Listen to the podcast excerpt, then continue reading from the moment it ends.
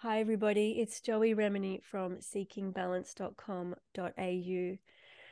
I'm a vestibular audiologist and neuroplasticity therapist, and I really take great interest in nurturing the discovery journey, the self study, the healing, the recovery, the, the inner process that we go through, we walk through as we face chronic symptoms. And the edge I like to walk is one of really questioning where is my power? Where is my control? Where is not my control? What can I do about this? And a lot of the outer world is probably telling us, you know, change this, fix that, buy this, buy that, study this, study that. There's there's a lot of noise out there. And it brings me home to my sense of clarity, to myself, to my center, to be with my body and my felt sense. That's feel that feels like where I get the most truth. And in my Rocksteady community, that's where my clients are finding their healing. Their bodies are teaching them what they need, who they are, who they're not, what they don't need. They may come to me feeling lost, alone, brain fog, no mental clarity, loss of confidence, you know, a lot of anxiety and panic and depression, melancholy, and their body brings them home. Their body teaches them how to be supported, how to be soothed, how to come back to joy, excitement, connection. And the key piece to this, I really feel, is dropping into this place of vulnerability where we're tender and we don't know anymore. Because when we're really present, we're not in the past, we're not in the future, we've never been here, we don't know. We're literally deep in the mystery of the unknown. It's exciting, it's terrifying, it's warm, it's fuzzy, it's it's all of the above. It's exciting. It actually gives me goosebumps. So today I have a guest speaker who has written a book entirely on this space, on that little moment of pause where we don't know when we're tender and we're vulnerable. We're not quite right. Our body is whispering at us something's not right here. Something in this room doesn't sit well. There's an incongruence here. Something is pulling my soul off to the left. I don't like this place, right? This the, the body is whispering at us. These not quite right sensations, this vulnerable space, this pause, what do we do about it? Well, we now have a map.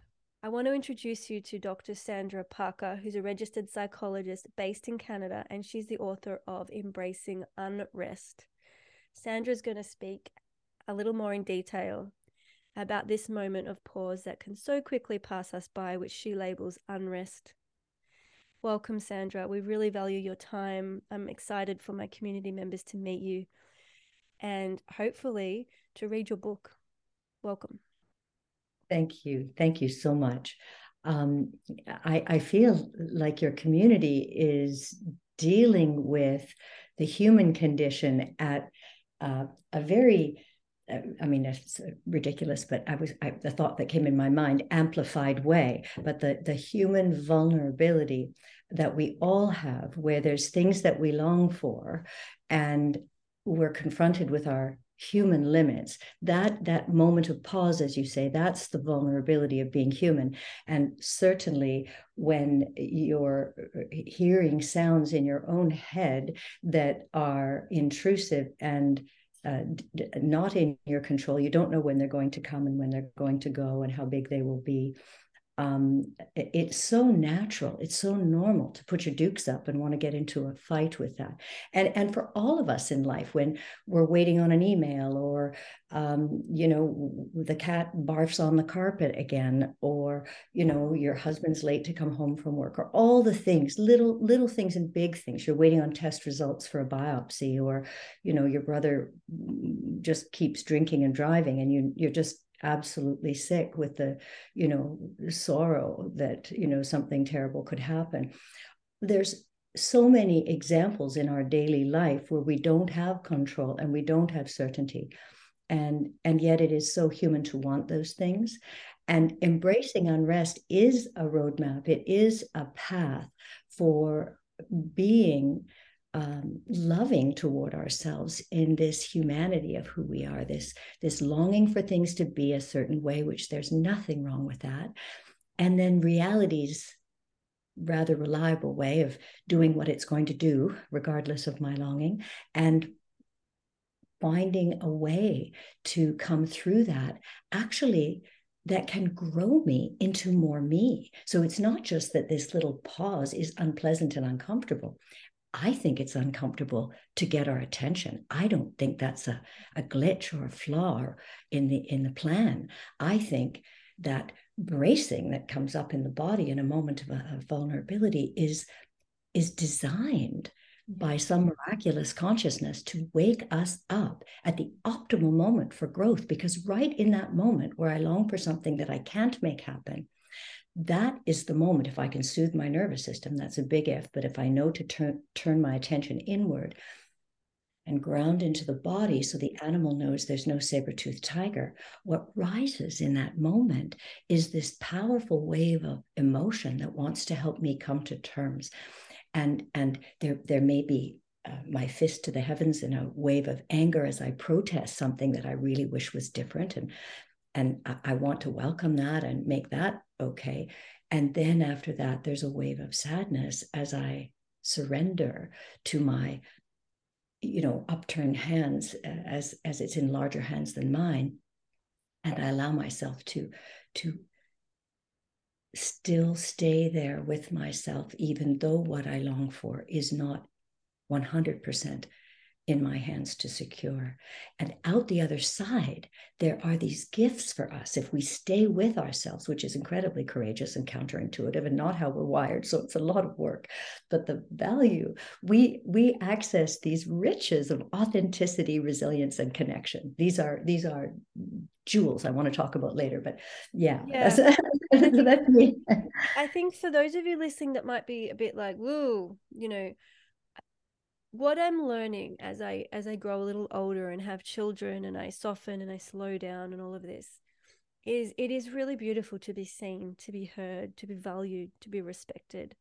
And in fact, just the other day I found myself with my two year old, he's almost three, but two year old.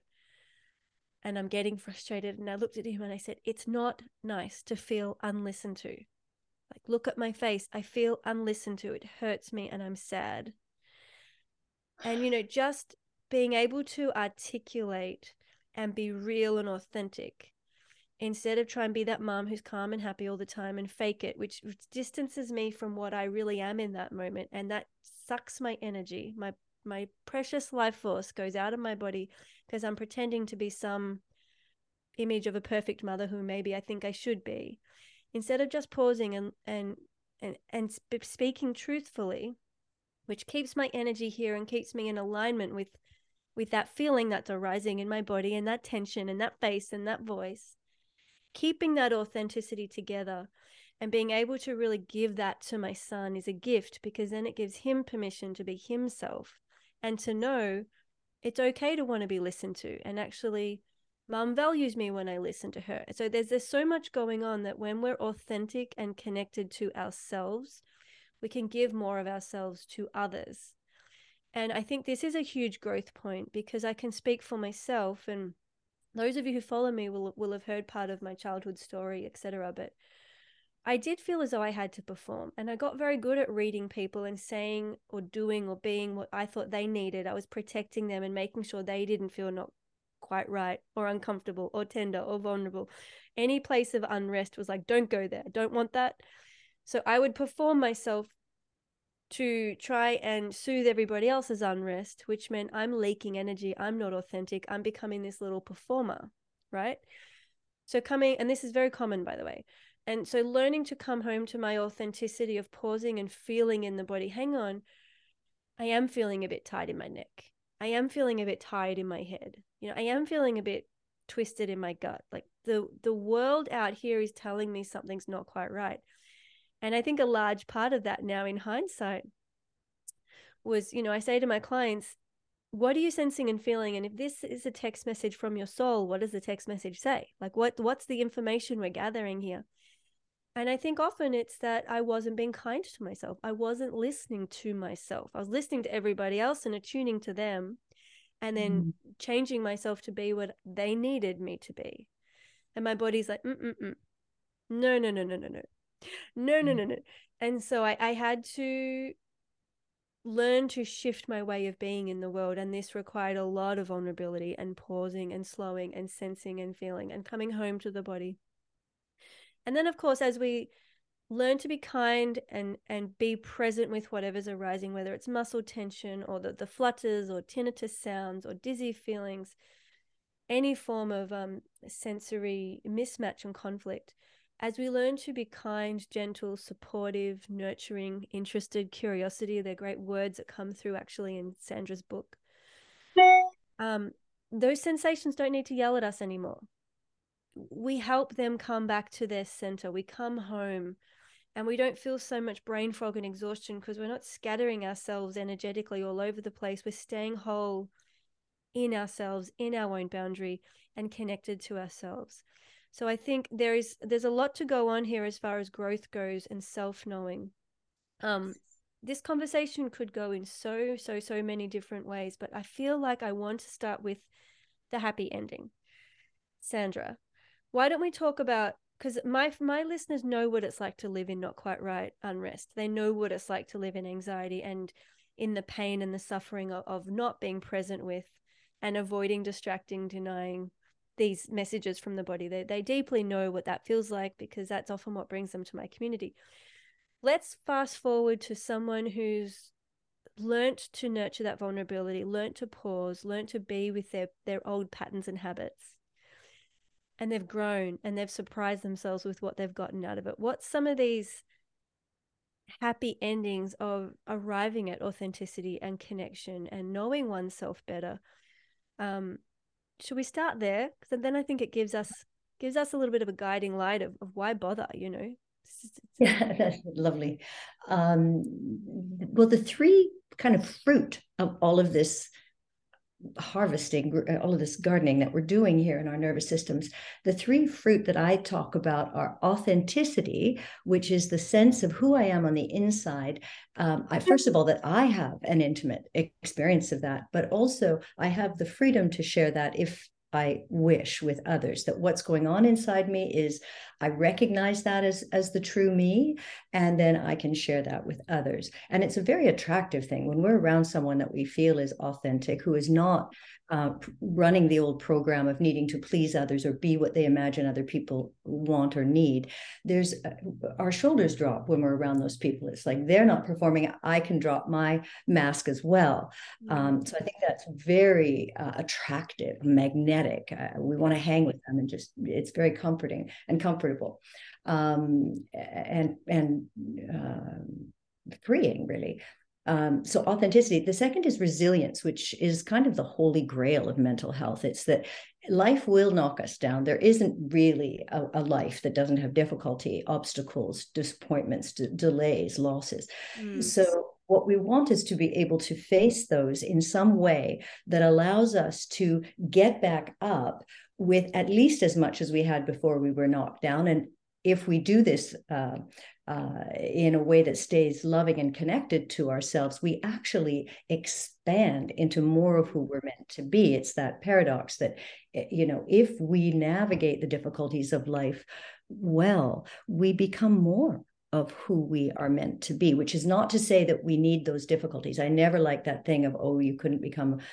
who you are if you hadn't been abused as a child. I, I don't buy into that. I think being loved is the best path for everything. But um, if we have faced difficulties, when we have faced difficulties, if we can stay close to what it feels like in the vulnerability of that, in the ways it wasn't what I wanted, and I didn't have control, and yet somehow I can love myself there, it's radical those emotional experiences actually grow capacity so that I am a larger conduit for the life force that's coming through me. It's it's like it's like the stress of lifting a a, a dumbbell uh, on my on my bicep breaks down the muscle, but over time it grows the muscle if I stay with that.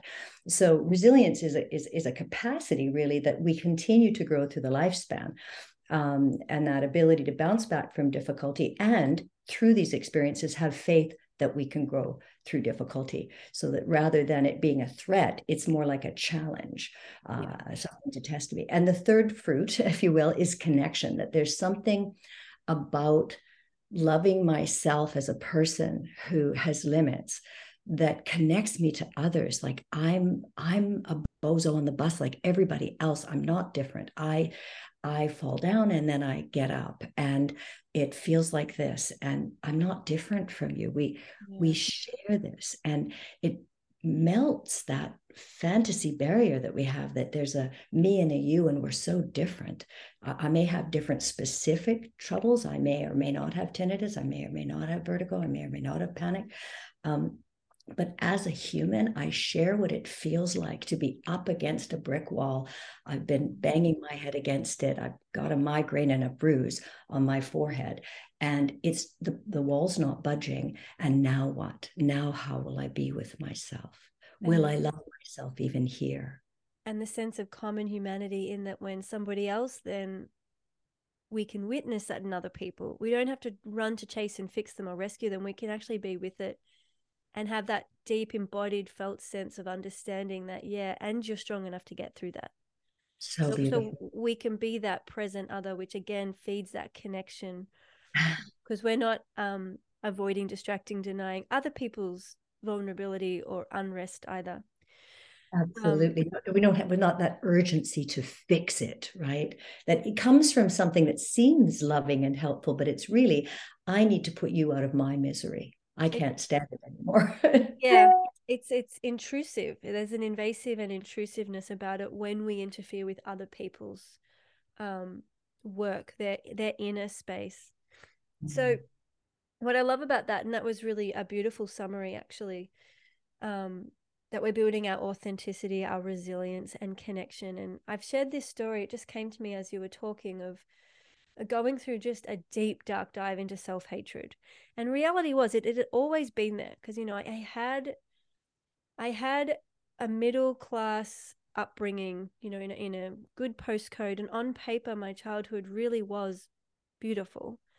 But both of my parents had so much trauma that there wasn't that warmth in my household and there wasn't that cuddliness and i was left to myself to sort out life more or less at an emotional level. So I was very confused emotionally and um, you know, just as so many other people, I internalized a lot of shame that I'm wrong. Not that mum and dad aren't available or they're doing their best, but actually, no, I'm just wrong because I'm crying and no one's coming to cuddle me. So that shame silently lived in my brain. And as I was approaching the age of 30, I remember a deep, dark melancholy, feeling quite suicidal, and meeting this self hatred. And people might think, ooh, I don't want to go there, but it expanded me because what happened was I stayed with it. I felt into it. I embodied it. I think I just collapsed on the floor. Um, I was with it. I really meant it. But what happened was when I went to this deep place of self hatred in myself, the equal and opposite thought ar- force arose within me that was deep, deep, deep radical self love. And they mm-hmm. spoke to each other. And so if you think about it, if I'm not feeling those things, I'm just sort of living a life like this and it just mm-hmm. doesn't quite feel right, but I just push on and I buy clothes or I drink alcohol or I do this or I do that. And I'm like this. But if I just drop and go, whoa, part of me really hates myself, that's intense. I'm going to get curious about that. I'm going to feel through that. And then mm. this other voice sort of comes up and was like, "Oh, darling, I'm so here for you." And like that's that's big. I'm going to hold this with you. I'm now expanding into both the deep hatred and fear state as well as the love state. And I'm, I'm, I'm expanding into more of me. And therefore if any of my clients or friends come up with this deep hatred piece i can be beside them too because i'm like yeah it sucks doesn't it? Mm-hmm. I get it. So eh, that's that connection piece that resilience piece. I'm not afraid of that anymore because i've met it i've been there we've felt it my body's okay with it. So i don't know if that's a bit of a lived example of, of the expansion and um, there's nothing wrong with the intensity, and that's what you really cover in the book the fluctuation of human aliveness. That we yes. don't need to be flatlined or predictable or same, same every day, actually having an emotional flux and fluidity. Um, which is often how my clients describe their symptoms too. There's a ah. fluctuation and fluidity to it. Being able to experience that aliveness changing builds our resilience um, and gives us the variety and diversity of being human, which is really, really to be celebrated rather than quieted or avoided. And and in a practical way, in that journey to love the ups and the downs of it all, whether it's the intensity of the sound in your head or any other shift or flow. Like uh, people think, oh, I want to be happy and I want to stay happy and I don't want to not be happy. So, you know, there's all sorts of things that we want to be flatline and the same. And I, I want to welcome the also the the part of us that rises up a bit like I suppose the, the space that you're making for the the self hatred, but the but the, the the sense in me that you know I really want to hold on to this precious happy moment and I never want it to end. And of course, as that moment I say that, it's already slipping out of my fingertips. And the very opposite is true. That in the you know in the moments where things are miserable and painful and and uncertain, and I and I hate it, and I just want this to end, and I want I want this over with, and I want to be in a different place. Right. In fact, um, that actually is already happening, whether or not um, I, I notice it or acknowledge it because everything we're all vibration we're all frequency we are energy and frequency in these in these bodies. So what goes up comes down and what goes down comes up. The worst will become the best and the best will become the worst. But I want to send love out to every person who's listening right now to the part of them that wants to hold on to the good and wants to push away from the bad and just I want that they love that in them too that is beautiful too that that's not wrong that I want the good goodies and that I don't want the baddies.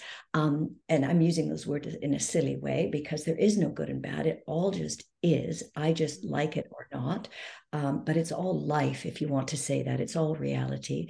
Um, and my capacity to make space for all of that is the thing that will allow me to have the largest experience of who I'm most deeply meant to be in this life. My, I think you use these words, Joey, but my relationship to myself mm. in this up and down of being a living, sentient being yeah. in, in physical form. Yeah. And also just getting out of the story of how we think it should be or the whole narrative is often really important.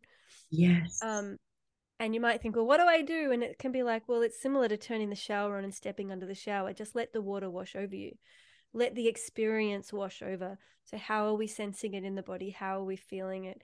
And often a sense of relief comes when we come home to the body, maybe not in, immediately, but once we're truly willing, curious, warm, nurturing, um, showing that sense of care and interest in ourselves the body can can relax so I want to jump if I could. Yeah, just right there, because when you you speak about sort of the story that's going on, I think that that's really important. I the reason I came up with the term unrest is I want that there's a a friendly, neutral word to describe this spike of nervous system activation that's heralding the precise moment that you're confronted with a limit to what you want. If it's a, a quiet, uh, you know, sound, uh, or if it's a feeling in your body, or it's that your kids get along later today, whatever this longing is, in that moment that you're confronted with your limits, that bracing in your body is your friend. It is a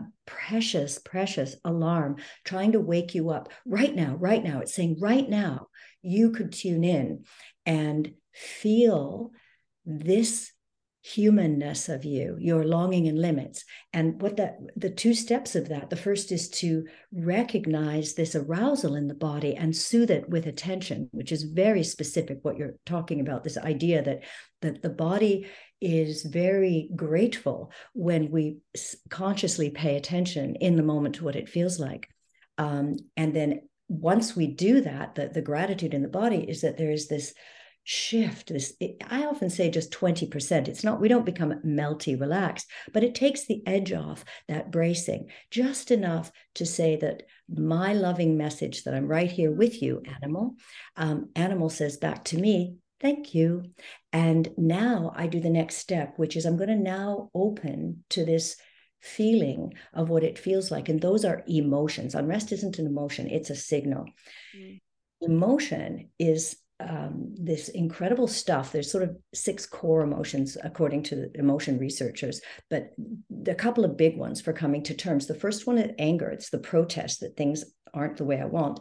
And the second, the fist opens into upward palms and I surrender and that sadness. If I can do the mad to sad, which a lot of parents are trained to help their kids do, but we need to be able to go mad to sad then out the other side is that uh, those fruit that we were talking about earlier the the authenticity the resilience and the connection the creativity of our life is out the other side of that. But i have to say that anxiety is a different creature from unrest. It's the same physiology indistinguishable from unrest but it's to remove me from the immediate vulnerability that i have limits. It actually says you don't have limits um, you don't have limits at all. If you could get control over this, if you could figure out the exact pattern, if you knew that the tinnitus was only one day and then you get three days off, or if you do this particular move, it'll stop, or if you listen to this, you could get control. So it's very busily telling you that, you know, you actually don't have limits. On the other hand, yeah, yes. The other thing that the uh, narratives in your mind can do is rather than remove the limits, it can try and remove the longing. And make you say, well, it doesn't matter. Don't be silly. Suck it up. Don't be a whiny baby. And this is more the the sort of um, the sort of the denial, dismissive path. So one is sort of catastrophic. This is a disaster, and I need to get a control over it immediately. Or the other path is more um, you know, ignoring and not feeling and pushing through and soldiering on and enduring and not caring about myself. And they both lead to different forms of suffering. Obviously, the first one leads to anxiety and panic. The second one is more depressogenic. It actually creates a feeling of apathy, detachment, and disconnection. They're both lying to you. One is saying your longing doesn't matter. That's the dismissive path. And the other saying your limits aren't real. Liar, liar. They're both lies. So I want that people recognize that the narrative is a trick. And it's not it's not this isn't evil or anything. It's something in you that thinks it's very very dangerous to confront your vulnerability that if you feel vulnerable you'll die. And this is old this will be from childhood or something. But this so these the stories in our head are trying to distract us like shiny objects and get us away from this immediate truth of i'm just a human. Mm-mm-mm. and the one thing that connects my community but really all humanity, but our, our community in particular, is I have these unpleasant sensations or sounds in my body, however they're presenting, that I don't like and I don't want. And I've tried running away from them. I've tried avoiding them. I've tried distracting them. Um, I've tried denying them. And that people would have spent lots of money on different cures and fixes and pills and medications and devices. And, and, and these are all part of that eh, um, this anxiety, this narrative of that I don't have enough in me to fix it. I can't heal myself. I don't understand this. And so we look outside of ourselves for all of these mm-hmm. answers, which is all of these stories and tricks that actually it's our mind trying to help us, right? We deeply care about ourselves. We're worried about our health. So we do everything we can to fix it, to avoid feeling it, to or freeze ourselves, numb ourselves. But what that does is it really limits our lived experience. It limits our capacity to just walk by the river and listen to the creek and really relax and surrender into presence. Because in the back of our mind there's this program that's trying to fix all these unpleasant sensations. So what sandra's really talking about is if we just pause and feel into the unpleasant unwanted not quite right sensations um, and we learn to listen and be with them and heed the message which is really very much also the rock steady principles. And to do that on repeat moment to moment in life ongoing. So we're present with the body and we're responsive.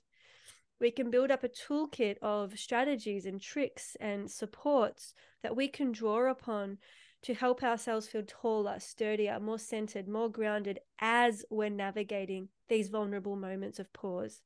And if you think about the flip side, we spoke about building um, authenticity, resilience, and connection as lovely byproducts of this process and i fully connect to those as well you know as in my lived experience i remember really feeling separate from others and that wall up and you know and if we're performing really in my head i'm thinking well what i actually am is not going to be loved or accepted so i better not be me. I better be something else because that's safer and that's what they need from me.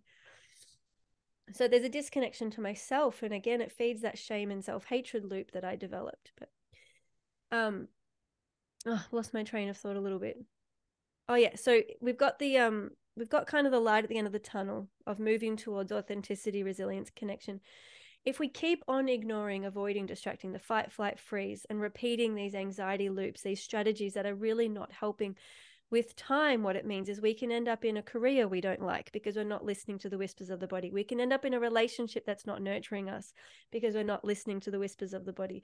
We can end up with unfulfilled relationships with our children. We haven't been able to sit down and enjoy playing with them in the sandpit because we're too busy worrying about this inner war going on inside of ourselves. We can't be present with our children authentically. So we, we miss those precious moments. Um, we could miss connecting to our hobbies because we don't have the, the courage to and resilience to move through what it might be to be a beginner and, and try the kayaking or float down the river or you know so there's a lot of moments lost in our aliveness when we force ourselves to live in these flatlining boxes trying to have lots of control the other piece is when i'm honest about my fragility and my vulnerability when I really stand up wide eyed, willing, chest open, feet grounded, and I soften into that reality, I become stronger. It is such a paradox. Yes. When I, when I am aware of my vulnerability, for example, I can't dig a hole deep enough to get the water I need to drink to survive. I'm going to have to find community and people to help me get my water to drink. I'm more likely to survive when I'm aware of my vulnerability that I can't do it alone and I seek help, I find my tribe. It's the same on so many micro decisions, including parenting, including relationships. If we're able to say, I'm really struggling actually in my relationship, I'm feeling empty, I'm feeling a void, I need help. And we might read a book, we might get help, we might open up a difficult conversation with our partner, we might go somewhere and grow with that vulnerability instead of pushing it aside and just keeping the void there. Right. So I just wanted to paint that contrasting picture. It's, so interesting. You mentioned earlier with um, your your son and that beautiful interaction where you show up authentically, and you know really transmit a message that um, being uh, uh, angry or sad is fine. Mom is doing it. There's no problem. She's not out of control. She's not overwhelmed. She's not spinning in a vortex. She's well regulated and she's got a furrowed brow, and her tone and her body language matches the content of what she's saying. And what I think about that is that that little monkey with his mirror neurons um, was picking up what you were feeling anyway. So rather than crazy make him with this sainted mother performance of, you know, yes, dear, yes, well, could you please speak to me a little nicer? Right. He's got a real mom who shows up and he doesn't feel crazy. He picks up that she's annoyed because his mirror neurons are doing that. And I think that's so beautiful as part of this whole connection piece that, again, back to being well regulated. I need to say that because emotion that isn't well regulated is not healing. I, I, I need to say that, that if I have high uh, neglected unrest and I start to really buzz and I haven't noticed it, as the feeling of my, say, anger about something or sadness about something rises, mm. those two forces, the unrest, which is not an emotion, it's a signal, it's like a spike, it just goes straight up and straight down. Um, and it's saying, wake up, notice, pay attention.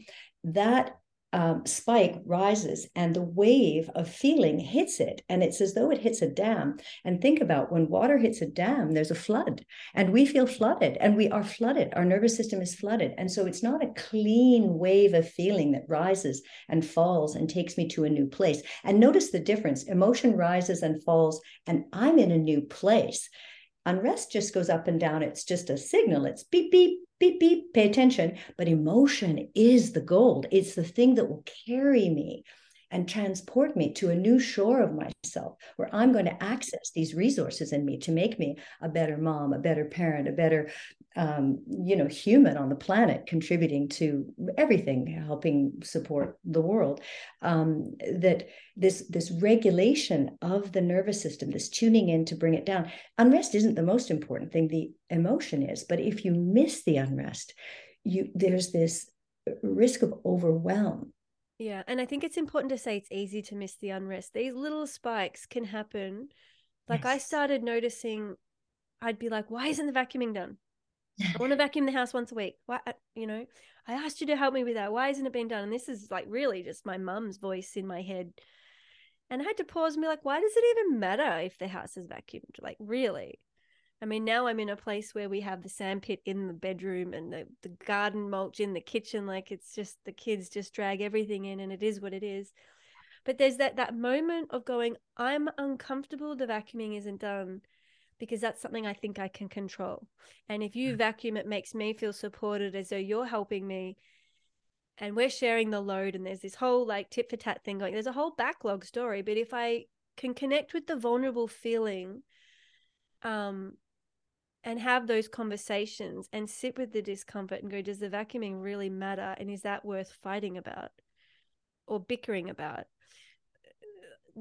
The, the love can flow in a bit and clarity can come. And, and what I'm saying is, these are very short moments of pause where we can catch ourselves in these habitual patterns, which can feed kind of bickering and, you know, narkiness, or they can start really subtle but then of course they can explode into bigger things if we keep ignoring them well i think I, that's a beautiful i love concrete examples like that because i what i would want to do is say look your longing for uh, your home to be vacuumed is as beautiful as your love for your family and your appreciation of the messy mixture of two young ones and life and gardens and sand. And um, that they're both fabulous. And i wouldn't want you to have to say to have to say i'm not saying you did but to have to say it doesn't matter that uh, the, the vacuuming doesn't matter. What i would want is that you are so worthy of your love in the moment of i really want this place pristine whether or not your mother was you know a Nazi with that stuff. But just, you know, I want this place pristine, that you could love her that. But if you stay there, the reality is you have two munchkins under the age of like three or four. This is impossible. This cannot happen. This is fantasy, crazy. So now what do we do, right? Uh, if we leave into the narrative of support looks like this and I'll, my marriage isn't good enough or that, you know, my kids are monsters, we can tell, or, you know, I'm not a good enough mother if I can't get this together, whatever. If we block those stories, because that's what I want to, I want to block the story. What am I left with? I'm left after the initial, I really, really, really, really, really want perfectly clean floors is, and that, my darling, cannot happen now what? Now I need a wee cry because I really wanted those floors to be nice. But then the miracle after the sadness, it, it, and you got to give yourself time for this, and we rarely give ourselves time. But if we give ourselves time to come out the other side of that wave of sadness, the surrender that clean floors are not in my future for perhaps a decade, um, that out the other end of that, there's this very natural expansion where I don't need to deny how much I wanted it, but since it can't happen, here I am with this greater complexity, this love for this messy, beautiful, delicious family. And it looks like this. That's what it looks like. And I'm here for it. And I didn't have to not matter in my other fantasy life. I'm living single in a little condo somewhere and there's no dust anywhere. But I don't have these miraculous little monster beings that give my life so much joy and meaning. And this amazing partner who doesn't vacuum as often as I would like, right? And I wouldn't have all that. And so I'm there, but not because anybody wagged a finger or told me to count my blessings. Honestly, if someone does that, I want to punch them. I need to get there I don't, you know, I'll get there. My blessings will come to me. I don't have to go actively count them. If I let myself go from mad to sad, my blessings rain on me in that still point at the end of the wave. And and I think, yeah, yes, and that I what I feel is it's really subtle. And so mm. what what I was noticing in the vacuuming for me was it was more I wanted something to control. And so being like, okay, it's vacuumed on Monday, that was satisfying that piece of me uh, that that definitely came from childhood that was just needed little footholds of rest. Well, that mm-hmm. that's going to be a certainty, right? Mm-hmm. It's like, and so what I noticed in this kind of unraveling was I had to get better at groundlessness of not knowing when things are happening and letting it be as it is and you know, enjoying the fresh bed sheets or just enjoying the fact we have poo stains and vomit on the bed sheets and that's okay too. And and learning to be okay with what's arising and what I'm sensing and feeling. Um without this kind of agenda of well it should be this way and it should be that way and all these little boxes that were supposed they're, they're actually delusions delusions yes. thinking well i can rest once it's vacuum no then the next thing comes up and there's yes. actually never any rest so the only way to get that nervous system to really drop in and exhale and sigh and rest was to be able to do yoga on a dirty floor just to just to let it go and to be in the groundlessness and the messiness of day to day life. And yes. of course, eventually, when I'm ready to see the beauty in that. Mm-hmm. Um, and so it was, it was just, it seems silly. And this is why I sort of brought that example up because it can, the, the spikes of unrest and that discomfort. And I, I hear this actually in my clients. They're, they'll say, I'm noticing I just feel hurried and rushed and urgent all the time. And I'm like, yeah, it's quite common. So, how do we bring in that sense of center and calm and slowness and pause? Well, I think it starts with actually noticing in the beginning we're, we're pausing and slowing down into an uncomfortable place and we're ah, staying there and we're being kind and we're being curious. Instead of pushing past it because we can these spikes of unrest are so subtle and quick that we can push on push on push on. But to just stay with the what we call you know the not quite rights and the whispers of the body and to be with it that's when the body can possibly actually go oh she's listening. Okay. Yeah yeah here we are. We're both on the same page finally. Great and we can do that more often and we build that muscle and um and i want to say what started off just being this awful uncomfortable vulnerability that i hated i remember at one point saying to my midwife not one part of me ha- likes feeling this i just feel so unraveled i feel like i don't know what's up and down my compass has been thrown out the window. Life is upside down. Um, I don't know who or what I can trust anymore. And it went from this deep discomfort and uh, just not wanting to be there, but staying with it because I had all the skills and tools and I was really good at that and willing. It then did shift into a tender, beautiful, a genuine, tender, beautiful curiosity of being fascinated by the groundlessness space and starting to realize, well, actually, that controlling agenda of just going from one task to the next and really doing life in a, a illusion of control it's lost its luster for me it's actually really more authentic fulfilling and satisfying to deeply investigate this mystery and this not knowing and this raw groundlessness that does mm. give me goosebumps i'm touched i'm moved i'm actually a feeling sentient being i'm not frozen or flighting, fleeing, fighting, right? So, and I think this is what your book really touches upon with a roadmap and, and home exercises and really breaking down some of these human patterns that we're all seeing in clinics. You know, these are human patterns. Yes, yes. And uh, when you mentioned the subtlety of the spike, I think that's a beautiful uh, thing to to highlight because um, I think it, it, uh, something people could do right away that they could implement after our visit today would be to think about a situation. It could be something really daily, like what you gave the example of the vacuuming was perfect, right? Or, you know, I've got dogs and they're, my husband's just come home because I asked him to go out and take the three little mutts out with him. And so they could bark. And I want this to be a perfect podcast, and the dogs will probably bark, and I don't have control over that. So my little body's bracing now. Mm. Um, so that's, but what I would invite is that your listeners right now think of something like that that they w- would like to be a certain way um, i want the podcast to go well i want the tech to stay and the dogs not to bark um, and i may or may not have that happen and what's my relationship to myself right now and in this moment mm. when you think about a situation where you want something and you recognize you're not omnipotent what's your body doing where are you bracing? You have over 400 striated muscles. Those are the voluntary ones that you can make move. And most of us can't name that many, but we can probably name 10 different spots in our body the shoulders, the, the back, the, the glutes, the hamstrings, the, the calves, the, the, the abdomen, the, the, the throat, uh, you know, the biceps, the, the hands, the feet. Um, and, and to be able to go through and notice what's braced, what's holding, what's sort of tense or tight or contracted. There we go, got the puppies going. And uh, and say hello to that and recognize that's how your body's trying to get your attention.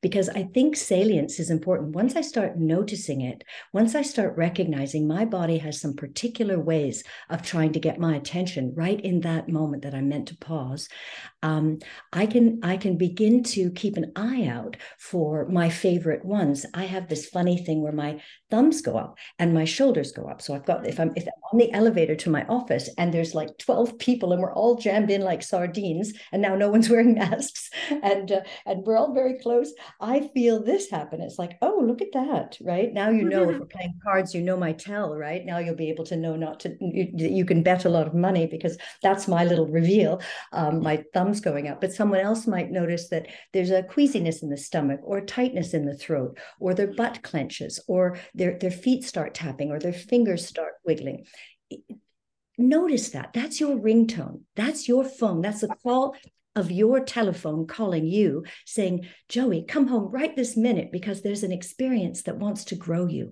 that's happening right now. Come home. Mm, yeah. And I really think that's that's the key take home message that when we bring the physical, mental, emotional, spiritual approach the key difference i think is this willingness to grow willingness to feel willingness to expand. I think that's a really beautiful and important word. We're expanding into more of ourselves. And in the rock steady community we talk about our inner selves and our inner younger parts and even our inner elder you know the, the part of me I, I haven't met yet.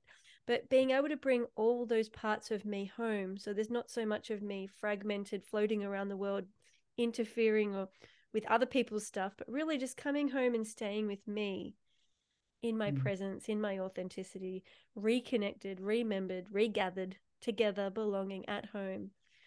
Um, it's actually when my my dream for myself, the woman I want to become, you know, and I've said this from quite a young age actually, is when I grow up, I want to be an old an older woman who feels very safe, approachable, welcoming, mm. loving. Mm. That that woman who feels like home. And mm-hmm. that's what we're talking about here. It's this being authentic and comfortable in our own space, in our own nervous system. That there's a sturdiness and sure footedness that's not arrogant, it's not power over, it's not bossy, it's not rescuing, it's not advice giving. It's a willingness to be present with what's arising in myself, but also in others. It's really centering and it's like a, a warm, cozy blanket. And the more I learn about the nervous system and the polyvagal theory and the fight, flight, freeze, fawn um, mechanisms that are healthy and vital, and we can celebrate them, but we don't need to live in these survival mechanisms of fight, flight, freeze, and fawn. Fawn being really that example I gave of feeling I had to pretend and perform for other people at some level. Um, and in doing that, I numb my own experience and dissociate from myself and my authentic needs in order to prioritize others so that I feel loved and get food on the table. It's a survival mechanism and very, very common. Um, but as we learn to let our guards down and be solid in ourselves, to be rock steady, our nervous system changes. I had a private client just yesterday pause actually and in a moment just look at me and say, Joey, Rocksteady changes you. It changes the entire person. It's it's it's it's a big deal. I'm like, yeah. I'm glad you can see that now. You know, this is not about our tinnitus or our dizziness or our panic or our anxiety. This is about the person we're becoming. It's about how we relate to ourselves and then how we can relate to others. And my belief is that as we come home to ourselves and our felt sense in the body, and we meet that authentically and lovingly, we change how we treat the planet and we change how we contribute yes. to community. And together as a collective, we grow. And that's the spiritual piece. As I come home to me, I come home to the whole, the whole of yes. me and the whole of the planet. And we learn how to share the load, share the resource, and make space for all of us without this divisiveness and fighting and warring and incongruence and inauthenticity. As we come home to ourselves and the body doesn't lie, um, I really do believe in a collective healing. And so that's kind of my wish for everyone listening Thank you, Sandra, for your book, Embracing Unrest. Um, I hope many of my community members grab a copy of that book and read it. I think it's got a really valuable conversation that they'll enjoy. Thank you so much for mm. having me on podcast. This has been uh, so wonderful to connect with you and have the opportunity to share these ideas with the, the rock steady community. Mm, yeah. Do you have any passing um, words? I usually finish my podcast by asking, what advice would you give younger Sandra? If you could wind back the clock to a dark time in your life, what words of wisdom would you offer your younger self in that moment of need? Mm. Well, that I would want the younger Sandra to to feel inside herself that in her not knowing and not having that she already is what she most needs to be and that um, you know uh, you, that way that you talked earlier about orienting outward of course i have antennae that are very highly tuned i've been a psychologist for a long time but i think i was born tracking others mm. and uh, i'd say to her you know those antennae turn inward as well that mm. they don't just have to read others and you can direct those antennae inward mm. and um, you could become exquisitely attuned internally and that from there your connections to others will have that that res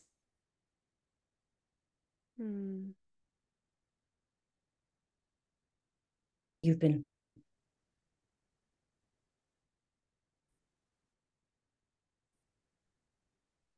oh i think we've just dropped out a little bit. I think yes there's oh, a little moment. I, i'm back. Are you can yeah yeah you're back um, Hello? Yeah, I think you were just saying you were turning your antennas inwards and having a moment of resonance with yourself or something along those lines. Yes, and that that's the foundation for a true connection with others that I, I tried to get from orienting outward. And I, I do, when I think about that, I do want to say to people, you know, our ears and eyes are oriented outward. And it's such a radical act to say, I'm going to turn inward first and use that as the foundation for reaching outward after because mm. our eyeballs don't swivel inward do they right they only look out mm. and so mm. shiny objects are quite attractive um, and to realize that to be and that's why i like to visualize antenna that have this sort of 360 ability um, and that i can actually turn them toward me with warm interest and non-judgment and tune first inward that's the foundation for then, as you say, community and the planet. Mm. What what we're meant to do is connect with others. But if I do that without being connected to me, um, there's no ground. There's no ground. I'm not. I'm not starting from the place where my gifts can be contributed to the whole. Yeah, and I think if I, on the back of this conversation, were to give Joey, little Joey, some guidance, I think I would say your body is making these sensations right now so you can feel them and it's safe to pause and feel these. Feeling them is your aliveness. Even the icky ones like the being afraid or the feeling judged or the feeling rejected or feeling not enough. It's okay to feel all of those and it doesn't make it true. That mm. it's, sa- it's safe to feel them I'm here with you. I see you. I love you. And let's get to know our body together. Mm. Hmm. Embracing Unrest, everybody. That's the title of Dr. Sandra Parker's book. I'm Joey Remenyi from seekingbalance.com.au. Visit my website to learn more about my offerings and how I support people in the world with my Rocksteady community and program. And Sandra, would you like to just verbally let us know the best places to connect with you online? Your website yes, or, yep. My website is drsandraparker.com. So just dr without a period, sandraparker.com. Uh, and on Instagram, Facebook, it's just Dr. Sandra Parker. Beautiful. Uh, yeah. Thank you. Thank you so much.